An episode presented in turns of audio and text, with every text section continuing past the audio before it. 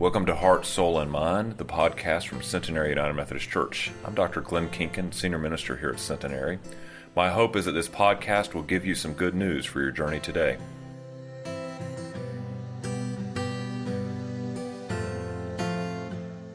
Our scripture lesson this morning comes from the 11th chapter of Gospels Matthew, of Matthew's Gospel, uh, verses 16 through 19 and then 25 through 30. Hear with me now the words of the Lord. To what can I compare this generation? They are like children sitting in the marketplaces and calling out to others, We played the flute for you and you did not dance. We sang a dirge and you did not mourn. For John came neither eating nor drinking, and they say he has a demon. The Son of Man came eating and drinking, and they say he is a glutton and a drunkard, a friend of tax collectors and sinners. But wisdom is proved right by her actions. And at that time, Jesus said, I praise you, Father, Lord of heaven and earth, because you have hidden these things from the wise and learned and revealed them to your little children. Yes, Father, for this was your good pleasure. All things have been committed to me by my Father. No one knows the Son except the Father, and no one knows the Father except the Son, and those whom the Son chooses to reveal him. Come to me, all you are weary and burdened, and I will give you rest. Take my yoke upon you and learn from me, for I am gentle and humble in heart, and you will find rest for your souls. For my yoke is easy and my burden is light. This is the word of God for us, the people of God. Thanks be to God. Would you pray with me? Oh Lord, once again we gather to worship you. We gather in our homes with our families. We gather together Though distant from each other by walls and by streets, we are connected by the miracles of your creation. We are connected by the glory of your spirit. We are connected by the depth of your love. So as we have already experienced your presence with us this morning, let us continue to hear you speak to our souls so that we might hear so clearly who you would have us be and celebrate that so clearly by how we live, not just as hearers of your word, but as doers of your word. In your Son's holy name we pray. Amen. When I was in high school, technology was beginning to emerge and become mainstream. Personal computers were beginning to come into homes. Car phones existed and their companion, the bag phone. Now, some of you have no idea what I'm talking about, but you remember the bag phone, some of you. I mean, think about this. Think like a backpack size contraption in which there was a telephone like the one they used to hang on the wall in your house. Some of you don't even know what those are.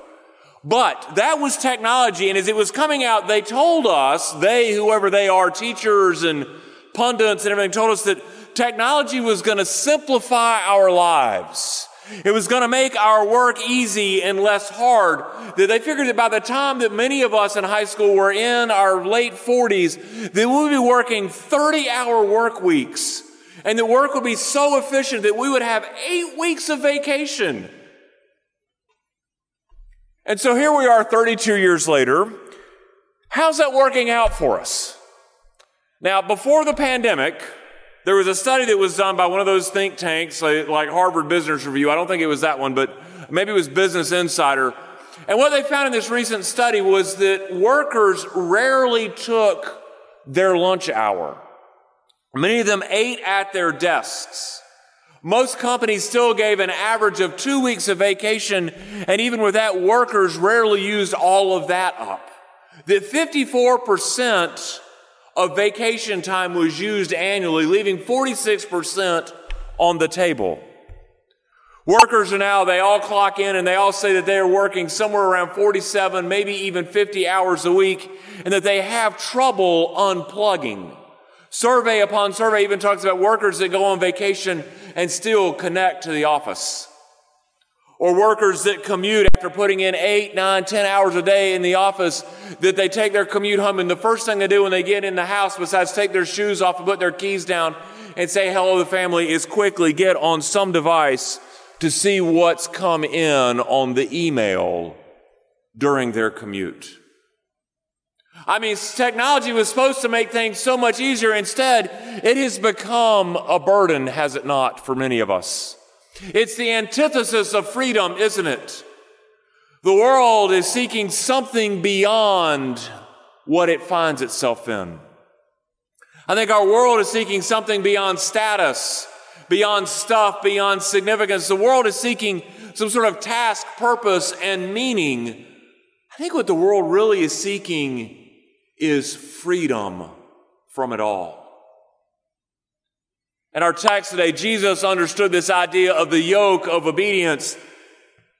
The text sort of talks about a sharp contrast between his teachings about the cost of discipleship, and instead he focuses on the rewards of discipleship.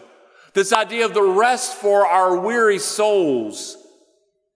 It reminds us that Jesus' gospel, Jesus' message, his ministry is one of freedom for all of God's children. It's this freedom that the world is seeking in his times. At that time, the world was seeking freedom from the burdens of the Jewish law, freedom to focus on contentment, freedom to realize that in following God, that there is great reward and that the burden of following God truly is light. But I think his words have great insight for our time and for us. For us, so that we too might find freedom in Christ, freedom from religiosity, freedom to rest our weary souls, the freedom that comes from being within and a part of God's blessed kingdom. And the custom of the day when Jesus was living and walking the earth. And the custom of the day, one's faithfulness was measured on how well one followed all of the Jewish law. And the Jewish law governed all aspects of life. I mean, everything. It governed your clothing, your diet, your farming, how you worshiped, how you raised your children, even commerce.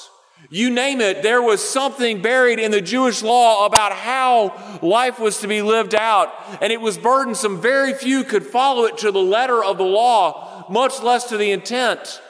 They had trouble trying to uphold it in its entirety. They were being crushed under the burden of the law. And so Jesus comes and he brings this idea of freedom. He's, he said, I came not to abolish the law, but to fulfill it. Meaning that what he did is he came to fulfill the law to give us that release from it, a release from legalism, from duty, from obligation. Jesus, in a conversation with the Pharisees where they were trying to get him to name the most important parts of the law, to sort of get him to admit that maybe that it was all important, they said, What's the greatest commandment? hoping to trap him. And he came back to them and he said, What does it tell you? He says it tells you that love your God with all your heart and all your might and love your neighbor as yourself. It was as if Jesus said, start there. Start with that greatest commandment and everything else will flow from it. Everything else that matters will work itself out. If you love God with all your heart and all your might and you love your neighbor as yourself, all the other parts will work out. Now, he wasn't saying that the Ten Commandments weren't important. Instead, they become this, this idea of the greatest commandment. Love God with all heart and all your might and love your neighbor yourself. They become the benchmarks by which everything is done. Look at the Ten Commandments. Either they, they work with those two pieces. Some talk about our relationships with each other and others talk about a relationship with God.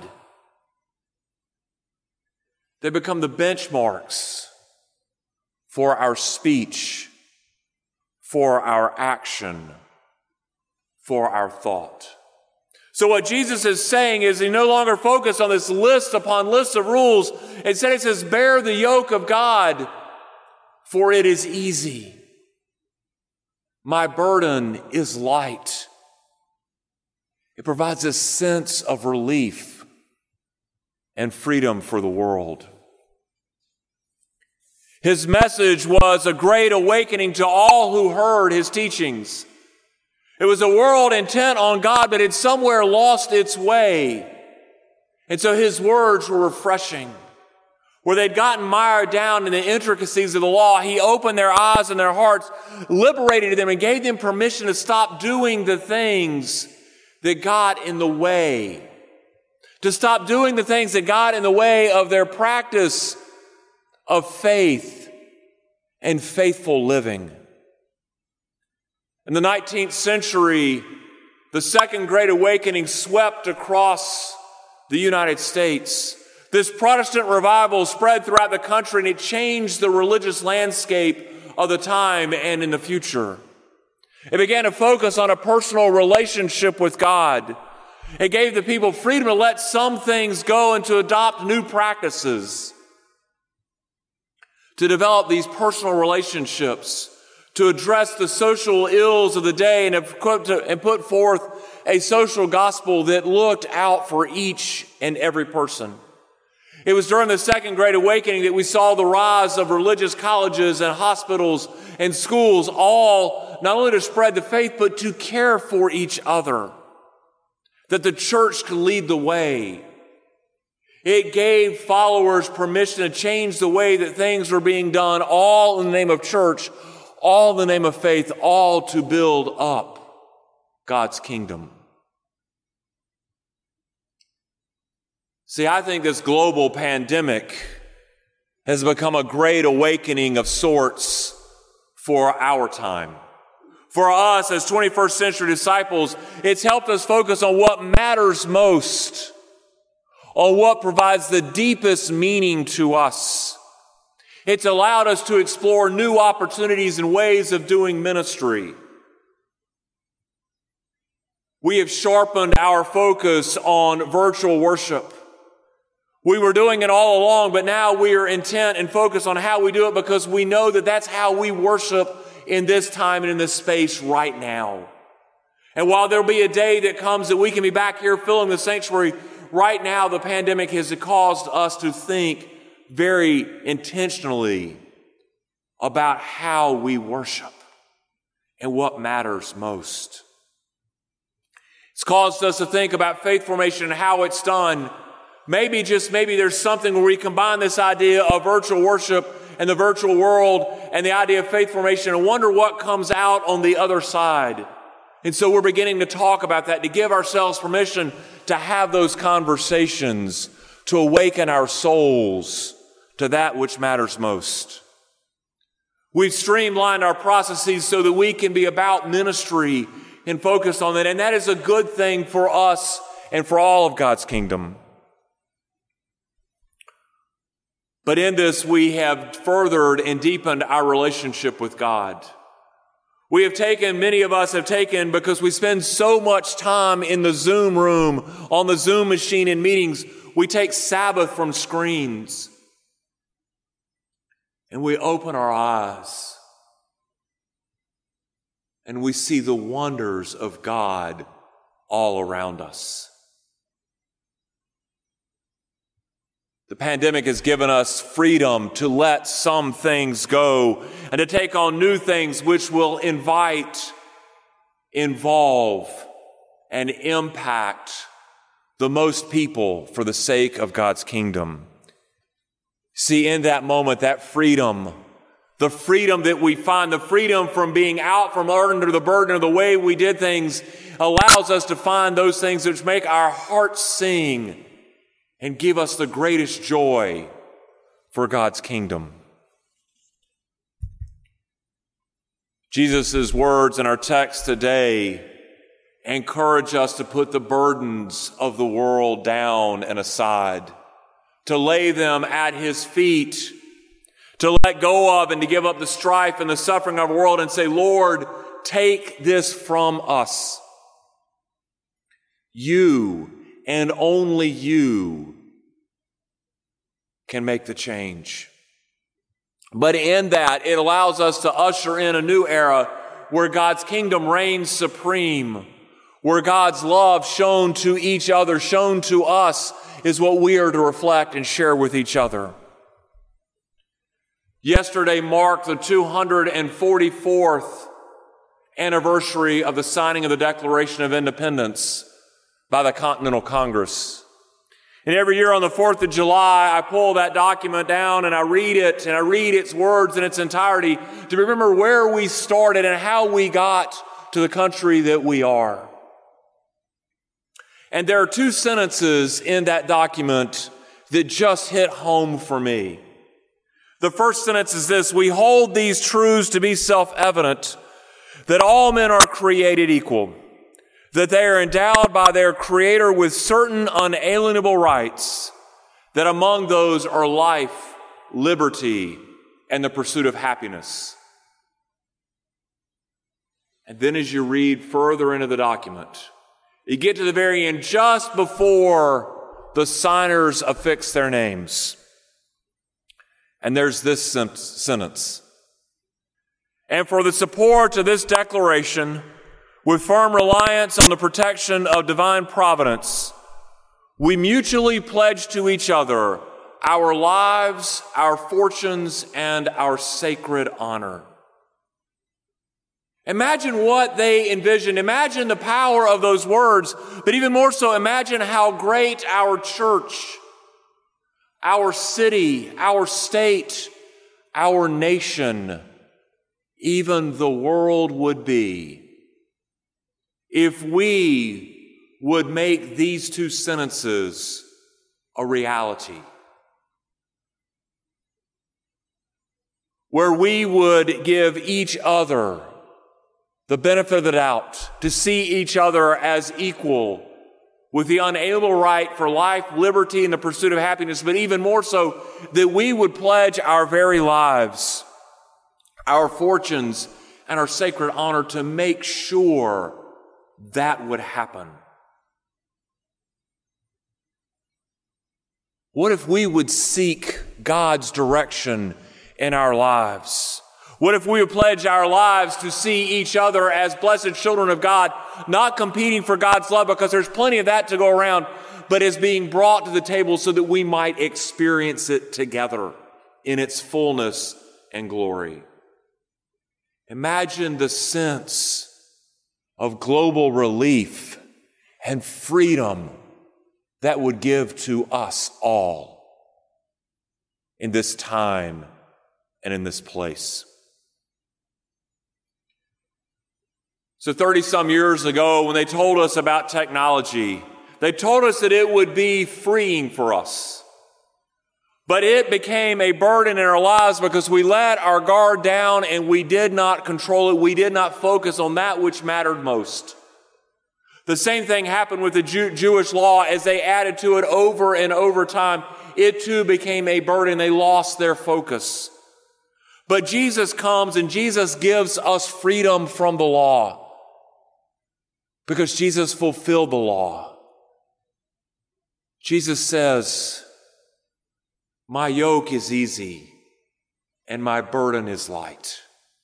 And my brothers and sisters, that's the freedom that we experience here in God's kingdom. So as we experience that, as we take that yoke on and as we live into that, we realize that the burden is light and that the reward is great, the rest for our weary souls and the freedom for the world. Let us go forth and proclaim that for each other and for the sake of God's kingdom. In the name of the Father and the Son and the Holy Spirit. Amen.